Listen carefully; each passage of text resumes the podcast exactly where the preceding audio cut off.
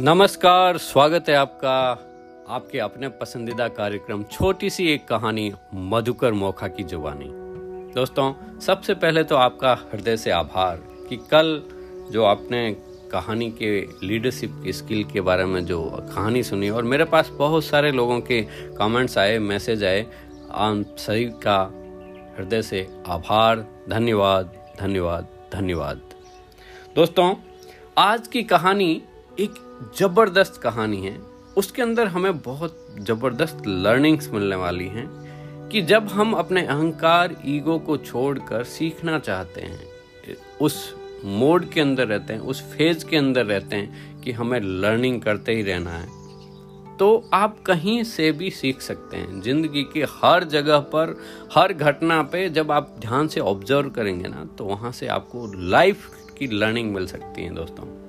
सिर्फ़ अवेयरनेस को बढ़ाना है हमारा, उसके साथ ही हमारी लर्निंग बढ़ती जाएगी। More you learn more you earn and जब तक आप लर्न करते रहेंगे, तब तक आप बुढ़े नहीं हो सकते, क्योंकि दिमाग एक्टिव रहेगा हमेशा।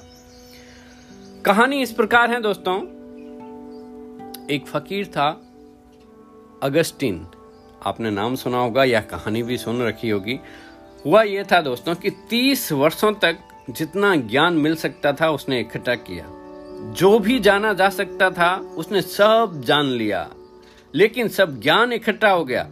ढेर लग गए ज्ञान के, लेकिन कहीं कोई किरण दिखाई न पड़ी। जानना पूरा हो गया। सब शास्त्र जान लिए, लेकिन वो परमात्मा के पास पहुँचने का जो मार्ग है, वह नहीं मिला।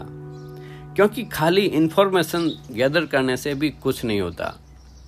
Knowing and if you are not doing is equal to not knowing तो वैसे ही दोस्तों, हज़ारों लोग उसकी पूजा करने लगे, कहने लगे कि तुम तो परम ज्ञानी हो, तुम तो सब जानते हो।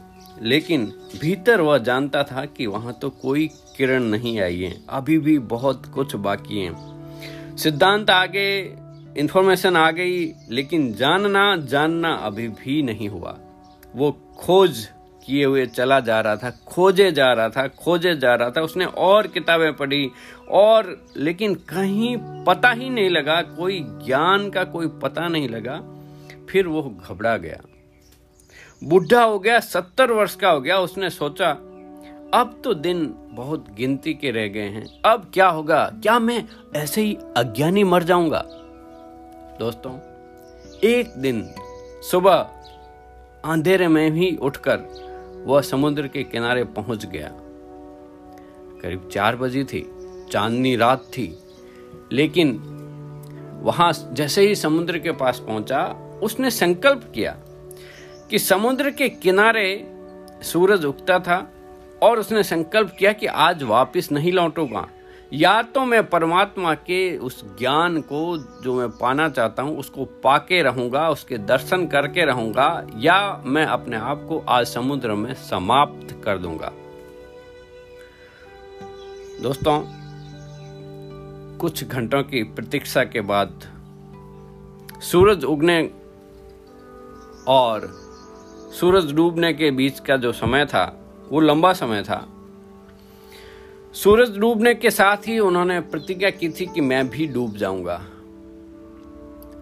वो पूरे दिन, सुबह से दोपहर हो गई, रात हो गई, वहाँ बैठे रहे, लेकिन कुछ भी हासिल नहीं हुआ।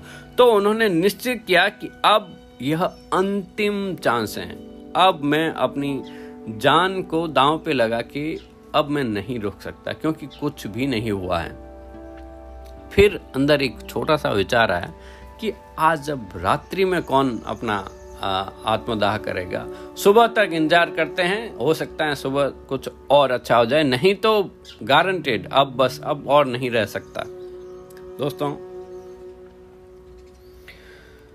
सुबह सुबह वह अपनी आँखें बंद करके हाथों को फैलाकर सूरज के सामने खड़ा हो गया और समुद्र के किनारे संकल्प लेकर कि बस अब और नहीं।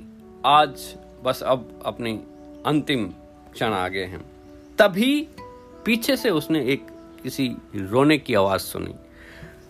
छोटा सा बच्चा जब उन्होंने जाके देखा कि चट्टान के पीछे बैठा हुआ एक छोटा सा बच्चा रो रहा था, वो एकदम घबरा गए कि सुबह सुबह कौन आ गया।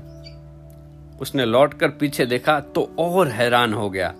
एक छोटा सा बच्चा घुटनों पर सिर रखे हुए आँखों में आँसू बहे चले जा रहे हैं, बहे चले जा रहे हैं, रो रहा है, रो रहा है, बस रो रहा है।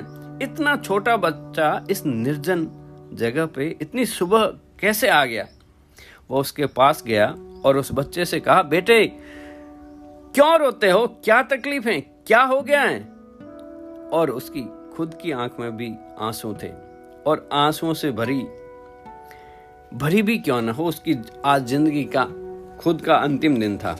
वो बच्चा कहने लगा, मत पूछिए, मुझसे मत पूछिए, क्योंकि आप कुछ सहायता नहीं कर सकेंगे। उसके हाथ में छोटी सी प्याली थी, जिसमें उसके आँसू टपक रहे थे, टपक रहे थे, बस बह रहे थे, और वो बच्चा कहने लगा, आप कहते हैं तो मैं बताता हूँ, लेकिन आप मेरी सहायता नहीं कर पाएँगे।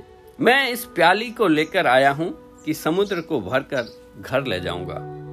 लेकिन समुद्र मेरी प्याली में समाता ही नहीं है। मेरी प्याली बहुत छोटी पड़ जाती है, समुद्र बहुत बड़ा है।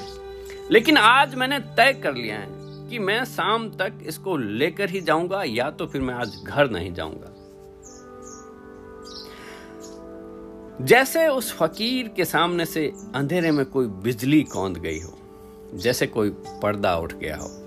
दोस्तों, वह फकीर नाचने लगा वहीं और कहा कि मैं सोचता था कि मैं बुढ़ा हो गया हूँ। आज मुझे पता चला कि मेरी कोशिश भी छोटे से बच्चे जैसी है। समुद्र को प्याली में भरना चाहता हूँ। भूल हो गई मुझसे। उसने हाथ जोड़कर प्रभु को कहा कि नहीं नहीं नहीं, मुझे माफ़ कर दो, भूल हो गई। यह हो भी नहीं सकता। है एक प्याली में समुद्र समा जाए, क्योंकि प्याली की भी सीमा है और समुद्र की भी सीमा है। यह कैसे हो सकता है कि मेरी बुद्धि के अंदर छोटी सी बुद्धि के अंदर पूरा का पूरा परमात्मा का जो ज्ञान है या वो सृष्टि की, उसकी, उसका इसके अंदर आ जाए, उसकी तो कोई सीमा भी नहीं। वो तो अपरंपार है दोस्तों। हाँ विज्ञान ये तो साबित हो सकता है, आगे ये भी कर दे कि प्याली के अंदर समुद्र को भी संभाले। लेकिन उस असीमित, उस अपरंपार अपरंपार का इस छोटी सी बुद्धि के अंदर कैसे आ सकता है? दोस्तों, ऐसे ही जब वो अगस्टिस वापस लौटे, झोंपड़ी में उसके मित्रों को देखा कि कितनी खुशी से आ रहा है, नाचता हुआ आ रहा है, ऐसा कभी उसे नाचते हुए देखा ही नहीं था। वे सब घेर कर खड़े हो गए और पूछने लगे कि क्या प्रभु के दर्शन हो गए, परमात्मा मिल गए? क्या मिल गया? वो फकीर कहने लगा हाँ आज मैंने जान लिया है क्योंकि आज मैंने उसे जानने का अहंकार पूर्ण कोशिश भी छोड़ दी है। और हैरान हो गया कि जैसे ही मैंने वो ख्याल छोड़ा कि मुझे जानना है, मैं जानना चाहता हूँ, वैसे ही मैंने पाया, जैसे ही मेरे मैं को गिरते ही वह जो हमेशा के लिए मौजूद था, दीवार सिर्फ़ मेरे मैं के कारण थी। जैसे ही वो दीवार गिरी, मैं उसके साथ तारतम्य हो गया। दोस्तों जैसे घड़े के अंदर जो घटाकाश होता है, वो घड़े की जो दीवार है ना, वो जैसे ही टूटती है, वो उस परम के अंदर विलिप्त हो जाता है, मिल जाता है। बस इतनी सी छोटी सी घटना होती है। मैं आशा करता हूँ कि शायद आपको इस कहानी से भी कुछ न कुछ सीख मिली होगी कि हम अहंकार को कैसे छोड़ सकते हैं और उस परम को पाने के लिए निश्चिल भाव से आप उसके अंदर उसको मिल सकते हैं, उसको पा सकते हैं। और यही सब हम मानव जाति का मुख्य उद्देश्य है। दोस्तों, आप सभी का पुनः हृदय से आभार कि आप हर रोज सुनते हैं लाइक शेयर सब्सक्राइब करते हैं। कल फिर मिलते हैं एक छोटी कहानी मधुकर मोखा की जुबानी। तब तक के लिए जय हिंद, जय भारत।